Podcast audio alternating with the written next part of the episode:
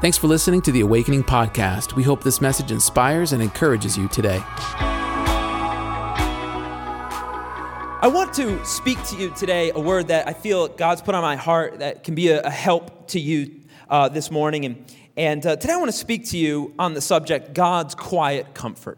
God's quiet comfort. We're coming to the end of the story of Elijah. I feel kind of sad about it. It's bittersweet. I, I know you're ready for me to preach a different part of the Bible, but I feel like I know this guy now. You know, I feel like I could preach about him for the rest of my life. And uh, we, we're on twenty-two weeks or so, but we're coming to the end of his story in First Kings. And I believe two essential things happen at the end of his story, and I, I believe it will really resonate with you. And I, I, they're connected. So I'm going to preach part one today, part two next Sunday. But today I want to talk to you about God's quiet comfort out of First Kings chapter nineteen. If you have your Bibles, you can turn there. We're going to begin in verse nine.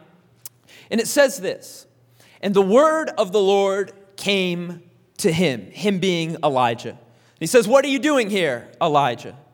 Elijah replied, "I have been very zealous for the Lord God Almighty. The Israelites have rejected your covenant. They've torn down your altars. They've put your prophets to death with the sword. And I'm the only one left. And now they're trying to kill me too." The Lord said, "Go out and stand on the mountain in the presence of the Lord, for the Lord is about to pass by." Then a great and powerful wind tore the mountains apart and shattered the rocks before the Lord. But the Lord was not in the wind. After the wind, there was an earthquake. But the Lord was not in the earthquake. And after the earthquake came a fire. It sounds like a band. But the Lord was not in the fire. And after the fire came a gentle whisper. When Elijah heard it, he pulled his cloak over his face, and he went out and stood at the mouth of the cave. Then a voice said to him, "What are you doing here, Elijah?" Let's pray. Holy Spirit, right now, as we come to meet you in your presence, as you ask us the question you asked Elijah thousands of years ago, what are we doing here?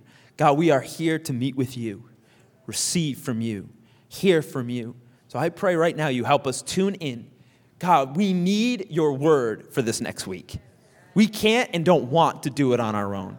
That's why we're here, God, at the very beginning of this week to dedicate it to you and to receive from you. And And God, I pray as we move forward from this moment, move with us. We give you the time to speak to your people. In Jesus' name, come on, all God's people said. Amen. Amen. Amen. God's quiet comfort. We find Elijah, he's at Mount Horeb. This is the mountain that's holy. This is the mountain where uh, God gave Moses the Ten Commandments, where, where, where God passed by Moses, and the glory was so powerful, it got on Moses, and he began to reflect God's glory. This is the holy mountain of God, where the to- where the fire came and touched the top and began to speak to the people of Israel. Suffice it to say, Elijah is in a holy place right now. And, and he's here after a journey of forty days and forty nights. He, he, he came all this way through the wilderness to meet with God, and God drew him to this place. Elijah's here because he's overwhelmed, he's exhausted, he's frustrated. He's here because what he expected to happen didn't happen. He was at the Mount of Carmel in front of all the people. Fire came from heaven at Elijah's prayer, and the fire was, was the answer of God. The people were awakened, and they began to shout, "The Lord, he is God." Now here Elijah expected revival. He expected national repentance in that moment. But what happened was the next day, he received a message from Jezebel, who was the queen married to Ahab. And maybe he expected the message to say, "I've seen the error in my ways. My God could not show up when I needed him. My husband told us about the rain that came when you prayed. Thank you." But instead, the message said, "If you are not put to the death by tomorrow, may the gods kill me." This was not what Elijah was expecting. This was not what he was hoping for. What he was hoping for was a national change. Nothing changed in the governance. Nothing changed in the culture. Nothing changed in the people. They were awakened, and yet there wasn't repentance, which is sustained change. And, and, and so he was let down. And in fact, fear came in. And it begins to drive him into a lonely place. And he began to struggle with anxiety and depression. He began to struggle with his existence. And, and, and last week I spoke to you how God comes when he's, when he's there in that place of brokenness. And God sends an angel, and he, he gives Elijah three, three, three things. He gives him rest, food, and water. And, and God cares about your practical as much as your spiritual, and understand they are connected. He, he has him rest. Now after that, God calls him away.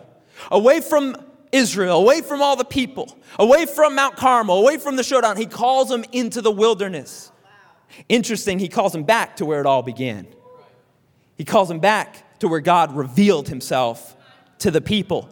Almost as if in that mountain there was a promise that God says, this didn't start with them and it won't end with them. I'm the one that came to reveal myself to my people. He brings them back to himself, back to his place of presence. And that's what I want to speak to you about today. I want to speak to you about the presence of God, because it is God's presence that changes our perspective. It's God's presence that changes the way we think, the way we hope, the way we expect. His presence repositions us. His presence brings change to our perspective. And And, and that's why you're here today. You are here today to encounter the presence of God. You're not here for good music or a nice self-help TED Talk. You are here for the presence of God. And that is what changes you. And, and, and in the presence of God, Elijah arrives. He's at the mountain, and, and God asks him a question. He says, Elijah, what are you doing here? What are you doing here, Elijah? I'm thankful that God is always the one to initiate communication.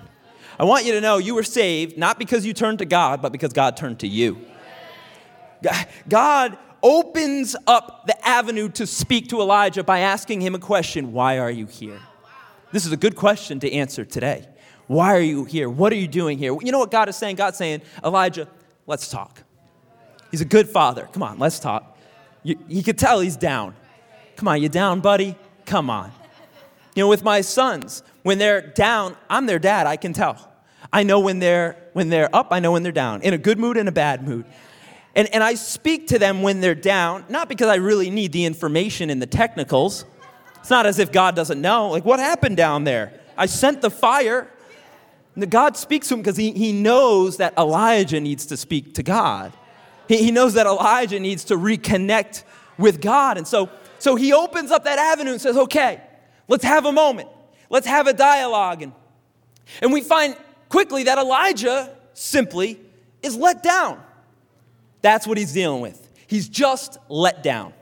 He's not broken beyond repair. He's not faithless. He, he, he's not, he's not running away from God. He's just let down.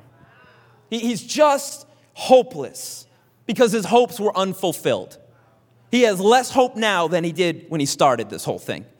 And, and he's in this crestfallen place. And, and so Elijah does a wise thing. Like David, he opens up God, to God, and he's very truthful to him. When God says, what's going on? Elijah says, well, God, I've been very zealous for you. You know, it, Elijah could have said, God, I am nothing, an ant, a worm, and you are God. No, but Elijah's going to be honest. And Elijah says, I, I, God, I followed you. I've served you. I've done my best to keep the law. I, I have not worshipped Baal. I've not been caught up in culture. I, I've not followed the way of Jezebel. I've not become a false prophet for profit. I, I've zealously followed you. I, I'm your guy. And, and this is, there's a long tradition of people that are zealous for the things of God and the house of God. Paul calls himself, he said, I was zealous for the traditions of my fathers. In other words, he was saying when kids were playing games, I was learning the Torah. I was zealous. When, when Jesus turns the tables over, everyone says, whoa, I've never seen this side of Jesus. And then the Bible says the disciples remembered the prophecy that he would be zealous for the house of God. There's something powerful about being dedicated to the things of God. There's something powerful about serving God with your whole heart, with your whole mind, with all your actions and your thoughts. There's something powerful about it. And Elijah's reminding God, God, I've done my best here. And yet, they still are putting prophets to death. The nation still hasn't repented. The idols are still set up. They're not torn down. In other words, what I expected is not what happened. What, what, what he's submitting to God is essentially this. He's saying, God, I did everything right, and it didn't turn out all right. Have you ever been there? I did my best, and it wasn't enough. I've prayed, I've fasted, and I've not yet gotten my answer. Maybe you feel like you're in a season of drought, spiritual dryness, distant from God. Maybe the things that you've been praying for, seemingly those prayers are have gone unanswered. Maybe you're praying for a child. Maybe you're praying for your business. Maybe you've been praying for God to bring healing, and yet every doctor's visit shows no change. Things are trending down. Listen, if you're going to follow Jesus for any length of time at all, you're going to find yourself in this place. This isn't a sermon for someone that's just deciding to follow Jesus. This is a servant, a sermon for the servants. This is a sermon for those that have been following God one, five, ten, twenty years, where you come to a place and you say, God, I do love you. I am for you. I serve you, but I don't get what's happening here. This isn't what I expected. This is not what I hoped for. This is not turning out in alignment with my expectation. And I've prayed and I've fasted and still nothing. And I've seen great victories from God, still nothing. Both in maybe your personal life, maybe even in the culture. Things aren't turning out out there like you've been praying for in here. God, what? What's going on? What do we do? See, the problem is your hope has been deferred. Your hope has not been answered in the time that you were hoping it to be answered in. Your hope's been pushed off. Proverbs says, hope deferred, it makes the heart grow sick. When, when hope is pushed off, your emotions can't handle it. Your emotions begin to take or overtake your thinking or your logic. Hope deferred makes the heart sick, but a desire fulfilled, that's like the tree of life. I want you to know, just because your hope is deferred does not mean God will never fulfill a desire in your life. You have to understand there's a rhythm to God's work, and your hope will not be postponed for eternity. It may be a while, but it will not be forever. God will fulfill your desires, but hear me, it will be like eating of the tree of life, which is Jesus. Which is Jesus. And, but this is a test, an eternal test that you're going to have to face and you're going to have to pass. And I would even challenge those of you that are more early on in life, learn to pass this test now so that you don't have to keep going around this mountain for an age, for a decade. This is a test you're going to have to face. And the test is simply this. Can you trust God when things don't turn out as you expected? Or let me repose the question for you. Do things have to turn out your way for God to be good? Do things have to turn out your way for God to be good? The test is a test of trust. Can you trust God? Allow him to comfort you, shift your per- perspective, reposition you, even when things aren't turning out the way you wanted them to turn out. Can you trust God in the middle? Or what if they never turn out the way you thought they were going to turn out? Are you able to submit yourself to the will of God? Are you able to make the choice to be the finite being and let God be the infinite God? And say, God, I don't understand your plan, but I know you have one. And I know I'm a part of it. And I know in the end, you will overcome the world and you will bring victory in my life through however you want to do. This is a, tr- a test of trust. But know this, even in this testing, if you get with God, he will bring comfort through the difficulty. So God comes to Elijah, and God brings an incredible solution. In all of Elijah's frustration, God comes, and, and, and he, he says to Elijah, here's what I want you to do. I want you to go out, stand in the mountain. At this moment, Elijah is in a cave that's on that mountain. He says, I want you to come out of the cave. We preached on, on that at the beginning of, of last year, where we, we declare we're coming out better. And I want you to please hear me. This is what God does. He did it with David. He's doing it with Elijah. He did it with Jesus. He brings people out of the cave through resurrection power. But he'll do it in his way, in his timing, on his command. Amen? This is what he says. He says, I want you to go out and stand on the mountain in the presence of the Lord, for the Lord is about to pass by. And, and what, what is God saying? What are his instructions to Elijah, to us? He's essentially saying this: I want you to get away and get with me. Here's my simple point. When you're in the midst of that hopeless place, that place where you feel let down, the simple, eternal solution that God provided to Elijah, he provides to you right now. He says this: get away and get with me. Get away and get with God. I know it's simple, but it's powerful. I, I know it's easy, but when you apply it, it can change a whole lot in your life. Get away and get with God. Let, let me, let me make it even more practical. Let me, let me even make it very simple. One of the most spiritual things you can do when you're in a place of hopelessness, brokenness, is to go take a walk. When you're frustrated, overwhelmed, when you don't understand what is going on, one of the most simple things. Last week I said you need to take a nap. This week, I'm saying you need to take a walk. And you might be thinking, well, that's that's too simple. I, I, I know, I know what you're saying, but that's what God's saying. God's saying, hey, I want you to go out on the mountain. I want you to go experience nature. I want, I want you to go outside of your basement. I want you to walk outside and recognize there's snow on the ground. I want you to take a walk. This is such a powerful thing. Now, you might think that this is some new age. This is, this is an ancient principle.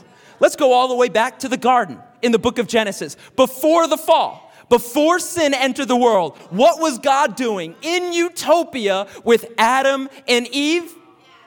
He was taking a walk in the garden in the cool of the day.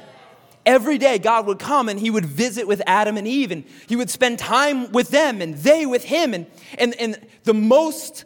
The most powerful aspect of the Garden of Eden was simply that God's presence was there. It's simply that that that it was that tangible. And, and what did God do? Did God bring down fire, earthquake, might, and storm in the garden? No. Simply, he spent time with Adam and Eve, took a walk. I would challenge you to find spaces in your life to do the simple things to reconnect your spirit to Jesus Christ. Taking a walk is one. Maybe you have a nice window and you are able to sit by it for five minutes, ten minutes, fifteen minutes and contemplate Christ as you look outside, especially now it's too cold. Maybe you go for a drive. You turn off the radio. You, you, you go, go nowhere, but drive so that you can begin to meditate on who God is and begin to just talk. God, this is what I'm dealing with. Be honest. He won't be shocked. He won't stand back. What? You're struggling? I didn't see that coming. You just prayed like twenty-one days. You prayed like four of them. You're struggling? I'm kidding. You did more than four. The simple things in your everyday can have a wonderful effect. Maybe you do this. You go into a room. You turn off all the electronics. Turn off your phone. And you spend fifteen minutes, thirty minutes with God. Yeah, see, not a lot of amens. I could tell on that one. You're saying, I can't be unreachable. What if people try and call me? I don't text back immediately. They'll think that it's an emergency. Can I tell you, in the nineties, people lived their whole lives unreachable. There was such a freedom there. Go back to the nineties. What are you going to do, page me? I got to go find a pay phone? That's freedom. Get away from the things that are trying to distract you from his presence. The infinite infinite scroll of social media, it, it does have a cost. Its cost is your time. And your time is worth something. The media circus that wants your mind, they target your mind right and left. They want you to think their way. They want your priorities to be their priorities because they want to use your political capital to get what they want done. They want your mind. And so they create a circus filled with fear, to, because fear is one of the most powerful motivators. Fear and anger to get you to keep watching. You ever watch the news on T V? They always got like twenty seconds. Quick, in twenty seconds, tell us how to deal with this giant systemic problem. Quick, go. And the guy's like, well, uh, chapter one of my book. all right, all right, we gotta go. Do you know why they're moving so fast? It's, like, it's twenty-four seven news. Why y'all are always out of time? You know why they're moving so fast? Because they know our attention span is so short. So they're moving us on because they want you watching. They want you watching. They want you watching. See, the enemy wants you to live in the noise. God wants to bring you into the presence. Amen.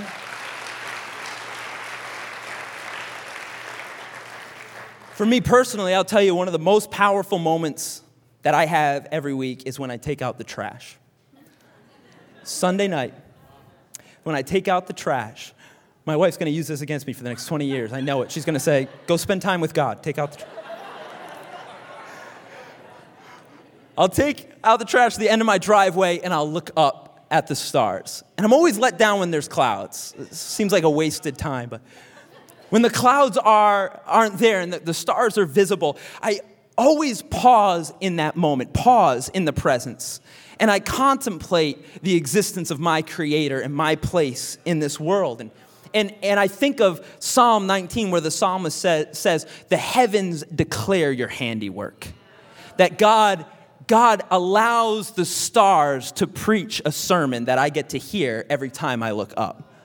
And it's one of the most powerful, fulfilling moments in my life. And, and, and, and it's not long. thirty, forty seconds, uh, two minutes to contemplate the existence of God and have a moment of connection. Brother Lawrence, the great writer, a monk in the fifteenth century, he uh, learned how to practice the presence of God in his kitchen. And he said, as I'm washing dis- dishes, I would use that as a moment to spend time with God. We overcomplicate this thing sometimes. We feel like it has to be in January, and we have to be fasting, and we have to be at the church. Not true. Hear me. Elijah had to go forty days and forty nights to spend time with God. But I got good news for you. Jesus came to break the veil open. Jesus came to allow you instant access into the presence of God. That's the beauty of the cross, is that it's open at all times. James says, draw near to God. He'll draw near to you. It's never God that's distant. It's always us. And it's not that we have to go even to a certain place. And I think you should maybe have a place that helps you. But anywhere that you are at, when you open up, you will find God in that moment. Look at what the prophet Jeremiah says. He, he, I've got this great verse that I want you to read. It says this, you will seek me and find me when you seek me with all of your heart. That's the simplicity of this. When you seek God, you will find God. When you seek him with all of your heart. That verse, that prophecy can be fulfilled today, because when Jesus sacrificed his life, he did it so that your life could get access into God's kingdom. Right where you're at, right what you're going through. God is right there to say, come spend time with me. The psalmist says this in verse forty-six, says, be still and know that I am God. I will be exalted among the nations. I will be exalted in the earth. The Lord of hosts is with us. The God of Jacob, he is our fortress. I'll be still and know he's my protection. I'll be still and I'll know that he is with me. I'll be still and know that he is God and he is still on the throne. Martin Luther says this, speaking of contemplating God in nature. He says, God writes the gospel not in the Bible alone, but also on trees and in flowers and clouds and stars. Find moments in your life to magnify the Lord. Find moments in your day to magnify God. When you're dropping your kids off for school, for school, remember the prayers you prayed to have those kids. Find that moment and magnify God. When you're coming into your workplace and your boss is getting on your nerves, remember the prayers you prayed to get that job and magnify the Lord in your life.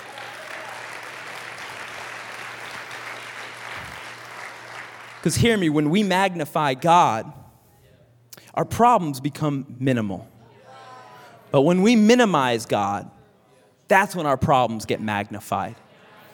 When we magnify God, the world gets small. But when we magnify the world, God becomes small in our life. I'm asking you to live your life from an eternal perspective.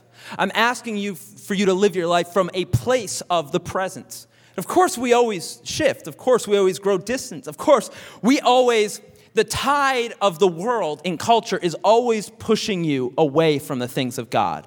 So therefore, we, in the simple act of living, must determine moments where we swim back, where we push against the current of culture, push against the current of our own flesh, and we come back to the things of God. You know what Jesus did is he got up early before everyone else got up, and he went aside and he spent time with God. That's the model. Jesus says, get up before the noise and spend time with God. I'm, I'm thankful for the times of prayer that we had this year at six a.m. here at the church. It was really amazing to be driving at five thirty in the morning and seeing lights come on in people's houses and seeing some cars being warmed up and no one really on the road and knowing that I'm about to begin my day with a specified time and moment to magnify God. And when I would get there, it was amazing how many people were there. And everyone's ready for work, but first and foremost, we're going to magnify God. And it was an incredible one-week period. And, and, and you know, every year we're saying, should we continue that? And I, I do think for a season, we're going to continue doing that. Every Tuesday at six a.m., we're going to have prayer here at the church. We're not going to do it forever, but I do feel God putting it on my heart to help us get in the rhythm of magnifying in the morning. We magnify in the morning. I think it's great for you to spend time with God when you hit the bed at night and you're about to fall asleep. That's fine, but that's giving God our leftovers. That's giving God our least. And the reality is we don't magnify him for very long. We hit the pillow and we say, God, you are... I think there's something precious when you give God the tithe of your life. And I'm not saying we're all there. I'm not saying this to condemn you. I'm saying this is a simple act that we can do that repositions us back into the presence. First things first, we want to prioritize God. Five, ten, fifteen minutes. Maybe you read a psalm, you read a proverb. Maybe you get uh, alone and you give God five minutes of your day in prayer. I'm telling you, it will begin to direct how you think, how you act, and how you react in the day. We find God's solution says, come out, come to the mountain, enjoy nature, get with me, come into my presence, and here God begins to reveal himself. Because every time you seek, God will reveal himself. First comes the wind, then the earthquake, then the fire. But the Bible says the Lord was not in any of those. That's the thing that we would expect God to be in. He is God. But then came a still small voice, a gentle whisper, and that is where God was to be found. Don't you think it's amazing to study in contrast that the God of the universe, the magnificent God, that all the energy that every sun in our solar system and beyond, in all the solar systems, in all of our universe, every sun, you put that energy together, it's not one iota of the power of the living God. You, you, you, if you think about the God that spoke a universe into an outward, ever-expanding construct, all of that is nothing in comparison to the power of our God. Our God that is omniscient and omnipotent. He is everywhere, all-knowing and all-powerful. He knows the beginning and he already knows the end. He is God outside of time. He is, he is in a dimension all his own. And in that dimension, he rules and he reigns with a scepter of iron. His will is absolute. And yet he chooses to not be a dictator.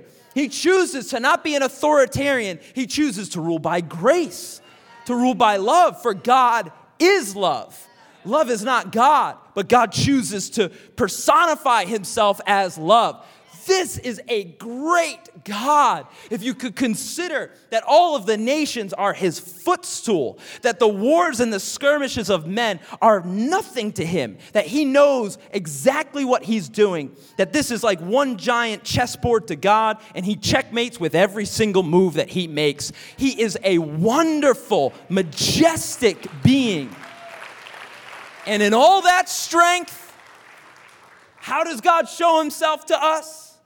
and all that power, he comes to us in a whisper. Because he's a quiet comforter. Elijah didn't need the storm. He didn't need the fire. He didn't need the earthquake. Look, God does show himself in that. And sometimes there are times where God will show himself in that. God will part the Red Sea. He'll be the pillar of fire by night, the cloud by day. God will do mighty acts. But Elijah, he wasn't in a crisis of faith. He just needed hope. He, he, he, he, he, wasn't, he wasn't in a place of disbelief of God. He just needed help from God. So God doesn't have to show his power. He just has to speak comfort. Many of you are in this place where you don't need a radical change from God. You've had your Damascus moment. You've cried your tears. You've been saved. Many of you, you've had your conferences. You've had your encounter. You went to concerts where you've had moments with God. You've had your dreams. You've seen things fulfilled. Many of you aren't in that place. And if you are, know that God will show you his strength and his power. But many of us are actually just in the place where we know God is great. He is good and he is powerful and he loves us and we're going to be in heaven with him. But right now, we feel let down. We feel frustrated. Right now, we don't understand what's going on. And God meets us right where we're at. What does he do? He comes and he brings a word. One whisper of a word from God can change everything. Remember that it was just a word that created the universe. And God said, let there be light. And all things seen and unseen began to be generated from a word. When the storm was raging, Jesus didn't shout, he didn't scream, he didn't fight. He stood and said, peace, be still. And the storm began to shift at the command of the word of God. I'm here to tell you that it's one word, that is all that you need to begin to be comforted, corrected, encouraged, changed, reset. All it takes is one word. Elijah had to travel forty days and forty nights to get one word from God. But you, you're in a great place. You might, you might feel jealous of Elijah, that he's able to see God and speak to him, but I want you to know you're able to speak to God. And you don't have to travel forty days and forty nights. God has spoken his word, been written down by his prophets. It, God has codified it for us and handed it right over to us. And one word from the word can rearrange everything. One word can reset your values. One word can change your perspective. One word from God can bring healing and can bring hope. You could listen to a thousand hours of podcasts, read every book that you could possibly find, speak to all your friends and their friends. And all those words, the volumes that could be found in the Library of Congress do not add up to one simple word from the Word of God. And that's all it takes. That's why the enemy will do anything in his power to distract you from the word, because it's the most powerful thing in the universe. God says light and everything is created. One word from God can recreate you, can change you, forgive you, but you got to get in his presence. You got to hear his voice. And in his presence, you'll hear him speak, and it will change your perspective on everything. One word. One word brings life. This is what Paul says to the Philippians. He says, be anxious for nothing, but in everything, by prayer and petition, with thanksgiving, present your requests to God. But watch this next verse. He says, and the peace of God, which surpasses all understanding, will guard your hearts and your minds in Christ Jesus. One word from God will bring peace that makes no sense. You're not going to be able to figure out how you even got there. Have you ever tried to explain to people something you felt God speak to you? They look at you like, what? You try and convince them like, no, God loves us, bro. And they're like, yeah. You got a revelation because you got a word. I was trying to explain something to my dad that I felt God speak to me last week, and I, I couldn't, I, my English language is so finite. I was trying to tell him, I was like, Dad, it's like it's like I was in a bubble, you know? And then I, I heard a word from outside the bubble. I live in this bubble. I know what the bubble sounds like and feels like. This wasn't from the bubble. It was from outside the bubble. And my dad's like, what are you, a bubble boy? What's happening? I was trying to explain. I was trying to express with my words a peace that passes my understanding. It didn't make sense. Therefore, I couldn't even explain it. I was trying to speak to my dad about how God crosses dimensions and, and how I hear a word that I know is not from me, but it's from heaven. But I couldn't, I couldn't even express it. In other words, not everyone is going to understand your word. But when God speaks, he speaks things differently and specifically. That's why on a Sunday, someone's crying, someone's laughing. Someone's getting healed, someone's getting hope. Someone's getting angry because they're getting convicted. Someone's getting encouraged. Every Sunday, different things are going on. But what is it? My word? Certainly not. My words will fail and fall as soon as they leave my mouth. But the word goes through the atmosphere, will speak to your spirit, correct your mind, help your emotions. It will begin to guard your heart. Your emotions are not in control. The word of God is in control. Guard your mind. My thinking is not God. The Bible says his ways are higher than our ways. His thoughts are higher than our thoughts. So I, I don't want my thoughts, God. I want your word, your peace. I want it to surpass my ability to understand. And Lord, will you guard my emotions? Will you guard my heart? Will you guard my mind? Because I want to think like you, be like you. In order to do that, the Lord will call you away from the noise. He'll call you away from the noise. You are not going to engage in the things that everyone around you is going to engage in. You might act differently. You might have different priorities, values, and, and they will translate into how you live your life. There's some of the things I spoke about earlier that you might need to shut off more, some things you might need to shut out of your daily life so that you can open up your awareness to God. I'm going to close right now, but I want you to know this. God never grows distant from you.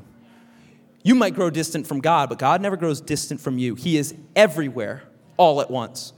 What needs to change is our awareness of his presence. That's why I'm saying something simply, get away from it all. Take a walk, find a space, and then begin to open up. And in a moment, you're going to find the presence of God. Now, as you get into that walk, sometimes God doesn't show up instantly. You know, he, he helps us out as like babies. You know, babies take two steps, God's right there, right there to catch us. But when you learn to walk, God says, now I want you to walk a little bit further and further. At this point, I want you to hear me. Elijah was at the end of a three and a half year drought that didn't just affect Israel, it affected him. It affected him as well. He was part of the drought. There might be seasons where there's spiritual dryness, but I want you to know that does not mean God has abandoned you or forgotten you. He's growing you up. Your roots grow deeper in times of drought. Keep coming to the presence of God. And in so doing, we put our trust in him. And at the end of all that happening, as God begins to speak to Elijah, what does he say? He asks him again, what are you doing here, Elijah? God reposes the question he began with. Well, what shifted? Not God and not God's question. What changed? Elijah changed. His perspective changed. He was reminded who he was speaking to. And here God was giving him, by his grace, an opportunity saying, trust me again. Trust me again. It's God's presence that changes your perspective. My question for you is what you're going through, what you've been through, where you're at right now, simply this, are you ready to trust God again?